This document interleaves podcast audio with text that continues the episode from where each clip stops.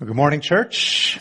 We're continuing our series that we called Shaped by God. And a couple of weeks ago, we began the series by saying that God never makes copies of anything.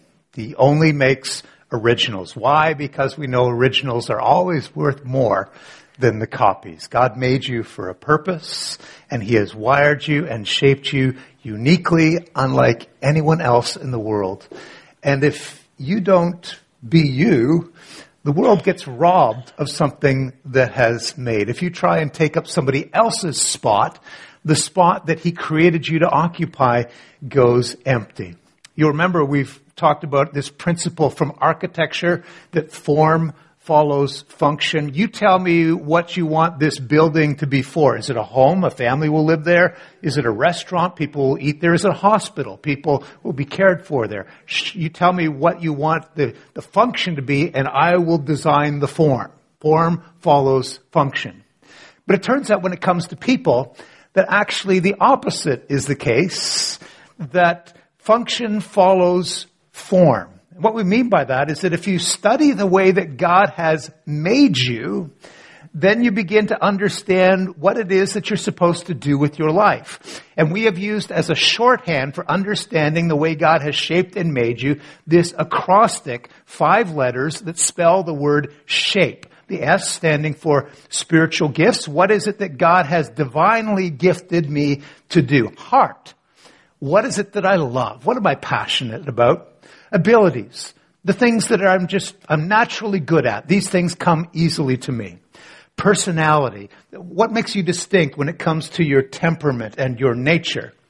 And then the rich tapestry of experiences of your life, your vocational and educational and relational experiences, all of those things, good and bad. Today we're looking at the letter H. H stands for... I'm just checking to see if you're paying attention. For heart, of course, yes. And this is a great scripture from Proverbs chapter 27. Let's bring it up on the screen.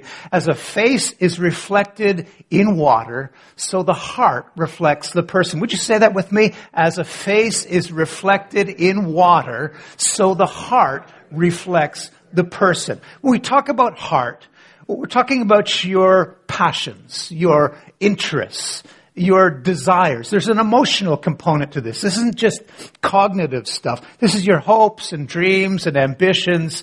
This is the stuff that gets your pulse racing. What are the things that motivate you to get out of bed in the morning? What drives you? What excites you? What energizes you? That's your heart.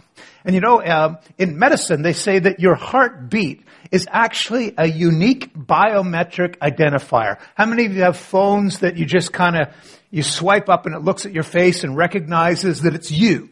Because your face, with its biometric mapping points, is unlike anybody else's face. Or maybe you've got a thumbprint scanner because your fingerprint is unlike anyone else's. Well, it turns out your heartbeat is unique to you, and there is no one else with a heartbeat just like you. And what's true physically is also true emotionally and spiritually. There are things that you are interested in and passionate about that the people around you could care less about.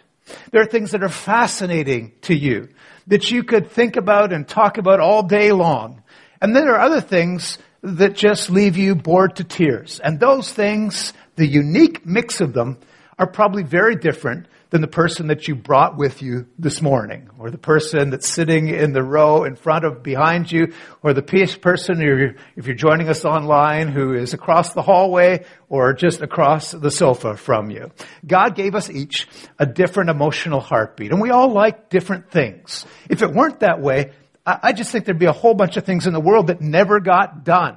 Because we all like doing the same thing, and so we're all working over here, and all this other stuff never gets attended to. But thankfully, God didn't make the world that way, and God didn't make people that way. He's given us different interests and different gifts. We looked at the gift section last week. In fact, if you missed the first 2 weeks of the series, you can always jump on our website, mcbc.org, and catch up on the messages, any of the messages there, but particularly pay attention to the first 2 weeks in this series.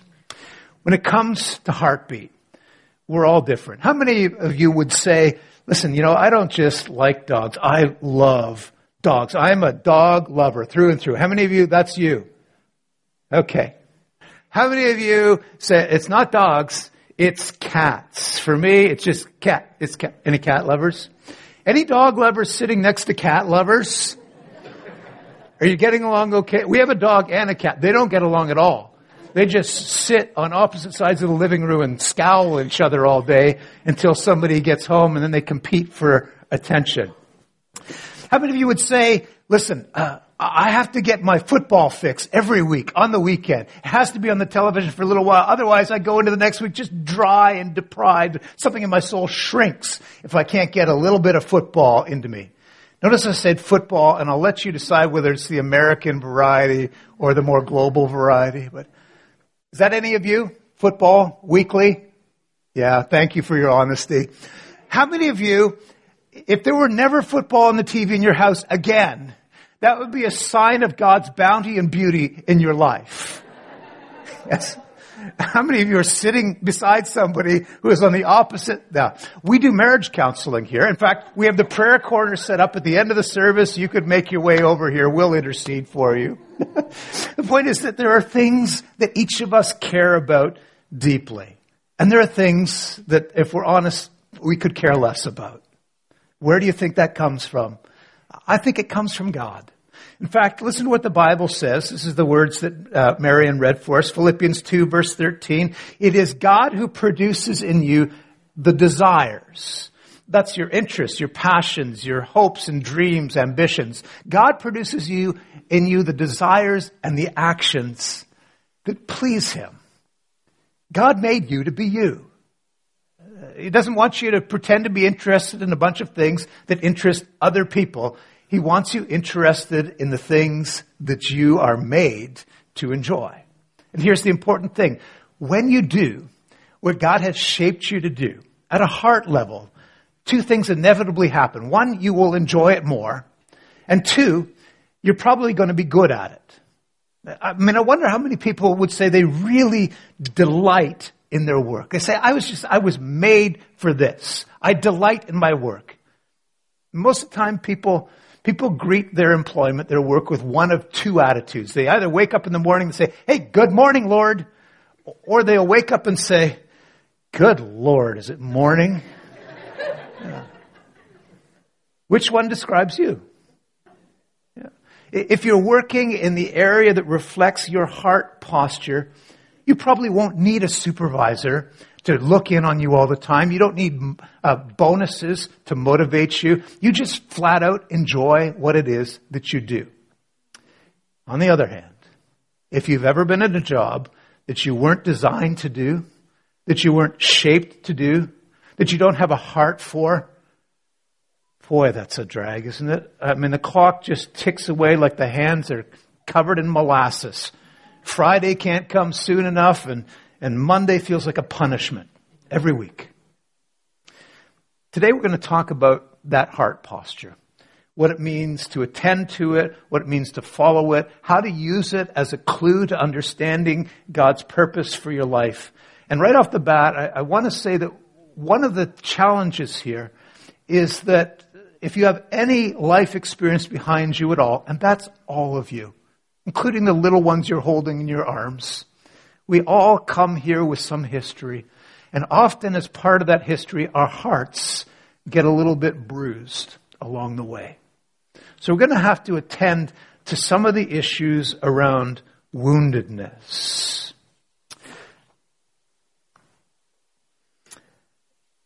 One of the things that happens when you work in the area of your heart's posture is that there's not just a level of excitement or creativity, but you'll probably find that you're productive, that you're effective.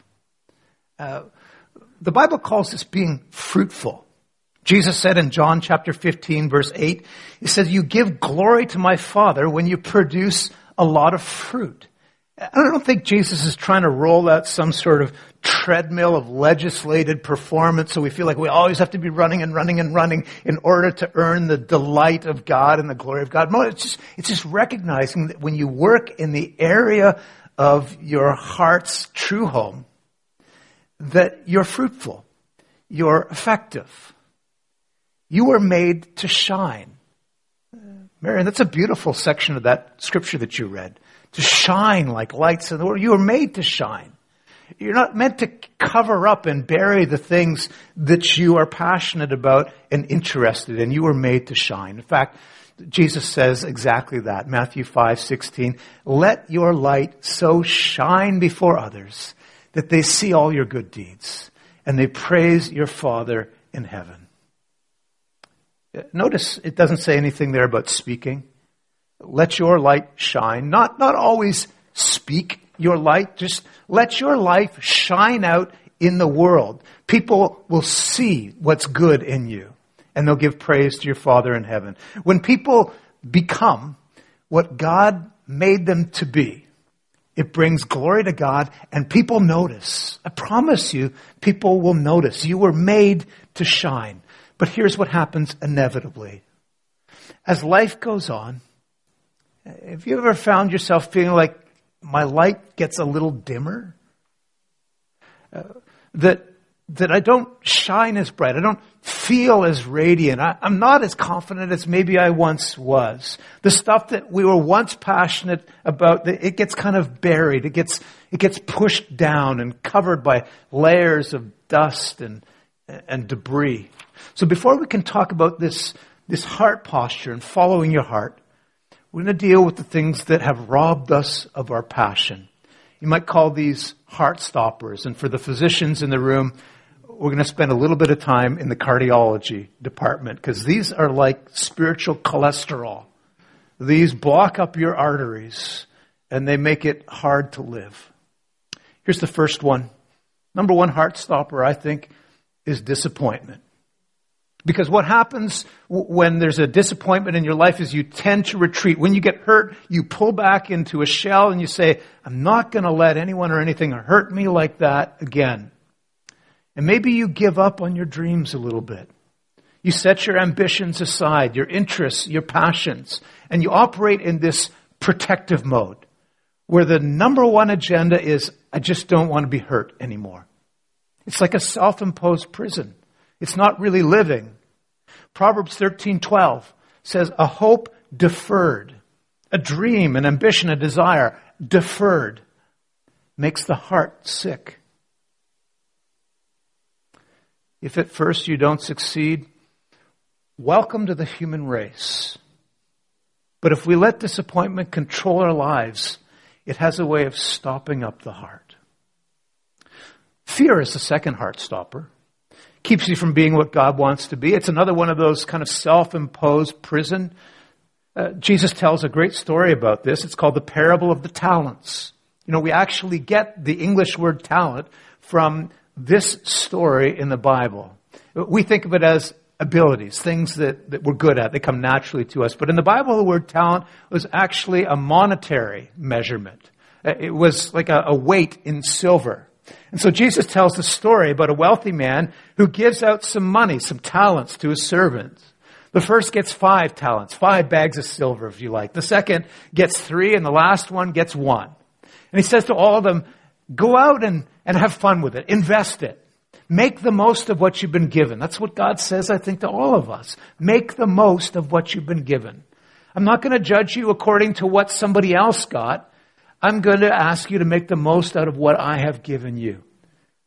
And so the first guy comes back after a number of years and says, here it is and more. I've doubled your investment. Great job, the master says. Second guy comes back.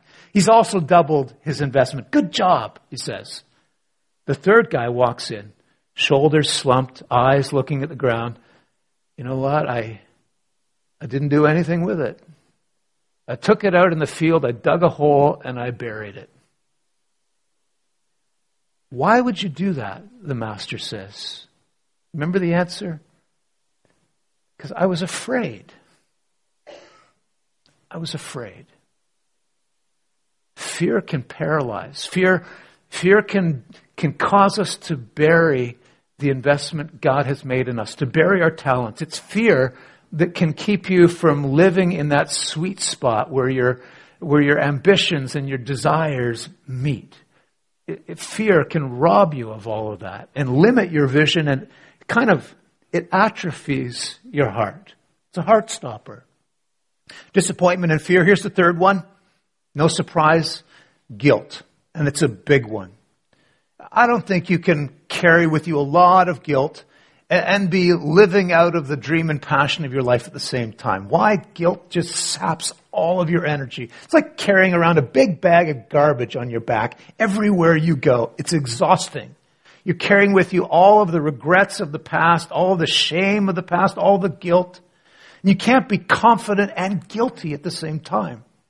People lose their confidence. And they're always thinking, what if somebody finds this out about me? What if it's revealed? I don't think God intended us to live these guilt-ridden lives. That's why Jesus came. That's what the gospel is all about. He came to earth, was nailed to a cross, so you would stop nailing yourself to a cross.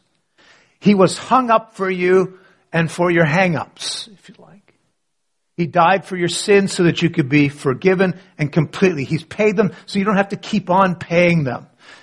That's an amen moment, by the way. There you are.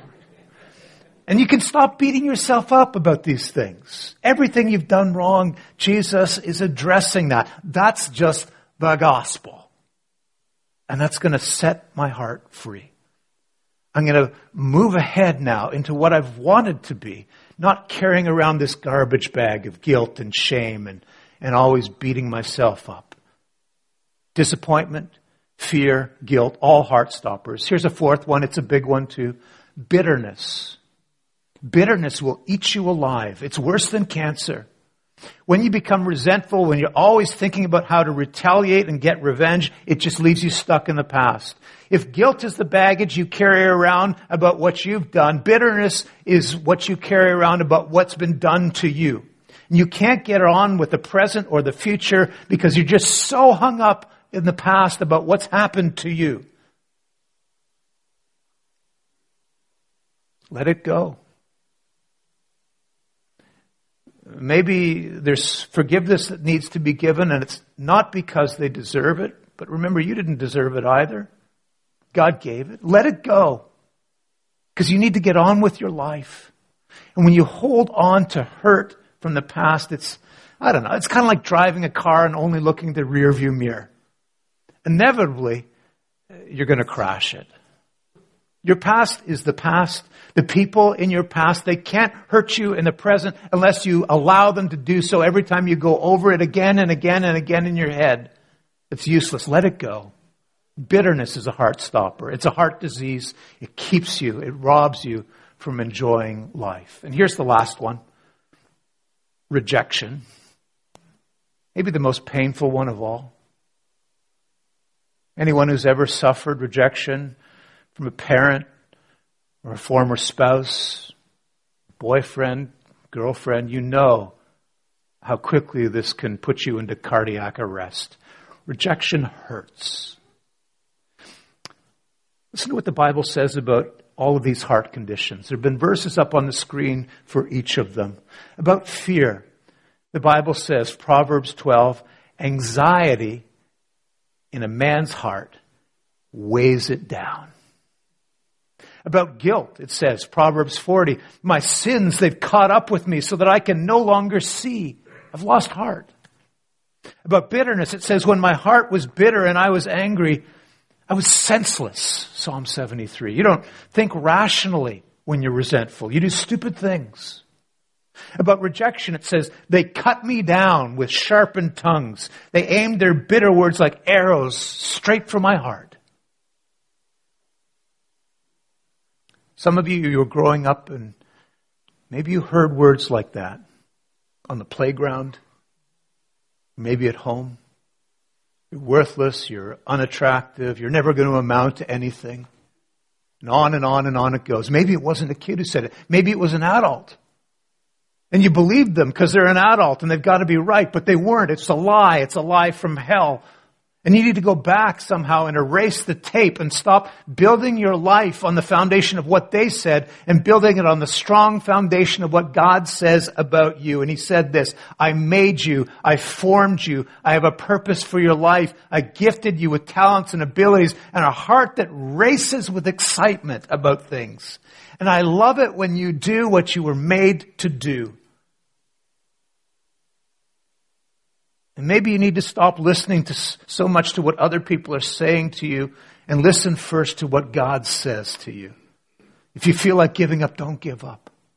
If you feel like jettisoning some area of your passion and excitement, don't do it. Instead, listen as God whispers, I'm here to reshape your heart.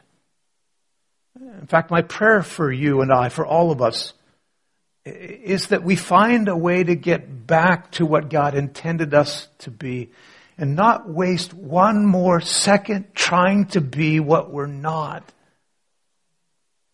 God made you to be you. And when you do it, it brings God glory. There's no glory in pretending to be somebody else, no matter how great you may think they are. The Bible says, this is a great verse, Colossians 3:23. If you have your Bibles, this is one to circle. It says, whatever you do, I don't care if it's in the garage or the garden or in an office or in a school, whatever you do, work at it with all of your heart. Whatever you do, do it with passion and interest and vitality. Whatever you do, work at it with all your heart as working for the Lord, not for human masters. So what does that look like? How would I work at it with all my heart? Even when my heart hurts and as it's being healed, how do I work at it with all my heart? Well, I'm going to give you sort of four suggestions, and they build on each other. Here's the first, and this is how healing begins. There needs to be an openness to what God can do in our lives. You need to open that thing up as wide as you can to allow God to be at work. Remember, He's the one who gave you your heart in the first place. That's the start. Nobody can change your heart like Jesus. There's no wonder of medicine or pharmacy that can change a human heart like Jesus. And I don't care what heartache you've been through or what habits you're dealing with or what hang-up you can't let go of. Nobody deals with the human heart like Jesus.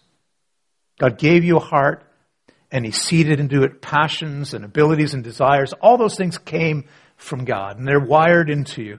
But, and this is really important, unless those things are under His influence and control, those passions which are divinely given can easily be abused and misdirected and misapplied, and they'll get wasted. All around the world, I think there are millions of people, passionate people, gifted people, with interests and dreams and ambitions, and they're being misused and squandered and neglected. And that's why, in spite of all the talent and ability in their heart, they're still unhappy. Because it's not being used the way it was intended. When your passions are misused, it makes you miserable. And maybe some of you are saying, Richard, I need to be honest. I don't even think I'm really that passionate about anything anymore. I mean, I'm just surviving. If anything, that's what COVID taught me. We're all just surviving. Can I say this? And I don't mean it to be harsh. I mean this to be an invitation. If you don't feel passionate about anything, I wonder if at some level it means you are not connected with God the way that you want to be. When you're plugged into God, it's like plugging into 220 volts. The closer you get to God, the more passionate you become, because God is a passionate God. The only reason you have emotions is because you are made in the image of God, and God is passionate and emotional. The Bible says He gets jealous of things that rob you of the experience of being with Him. It says that He is loving. It says He has feelings that get hurt when His children drift away from Him. The only reason you have emotions is because God gave them to you. He's an emotional God. Another great verse. I don't think we have this on the screen, but take a note of it. Jeremiah 31, verse 3. God says, I have loved you with an everlasting love. I will never stop loving you. Does that sound like a dispassionate God? There's nothing, God says, that can make me stop loving you. That's passion. In the book of Isaiah, it says, "See, I've engraved you right here on the palm of my hands." Almost like a foretelling of Jesus and the nails that go right through those hands. This is how much I love you. This is how passionate I am about you. No one will ever love you the way God does. He's a passionate God. And if you spend time in your life in a sacred relationship with God, that is bound to spill over. There will be passion. Turns out who you hang out with really does make a difference, right? We say this to our teenagers, but I would say it to their parents too. You put a group of dispassionate people around somebody, people who are apathetic and jaded and sarcastic, and just give it a couple of weeks. And you will watch as it infects their soul and robs them of passion. But if you surround them with people who are energetic and enthusiastic, oh, hey, what a great word, enthusiastic. Do you know that's an English word that has its roots in a great biblical concept?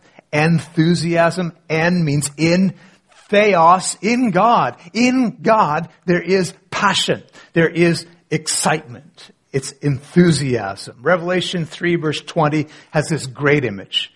It says, "Behold, I'm standing at the doorway to your life, and I'm knocking away. And if you hear me knocking, open the door. I'll come in, and we'll hang out together. We'll eat. It'll be a celebration, and there will be passion.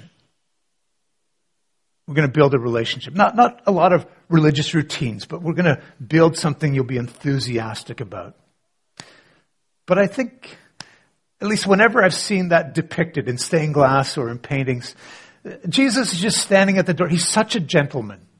You know, he's not got a battering ram. He's not plowing his way into your life.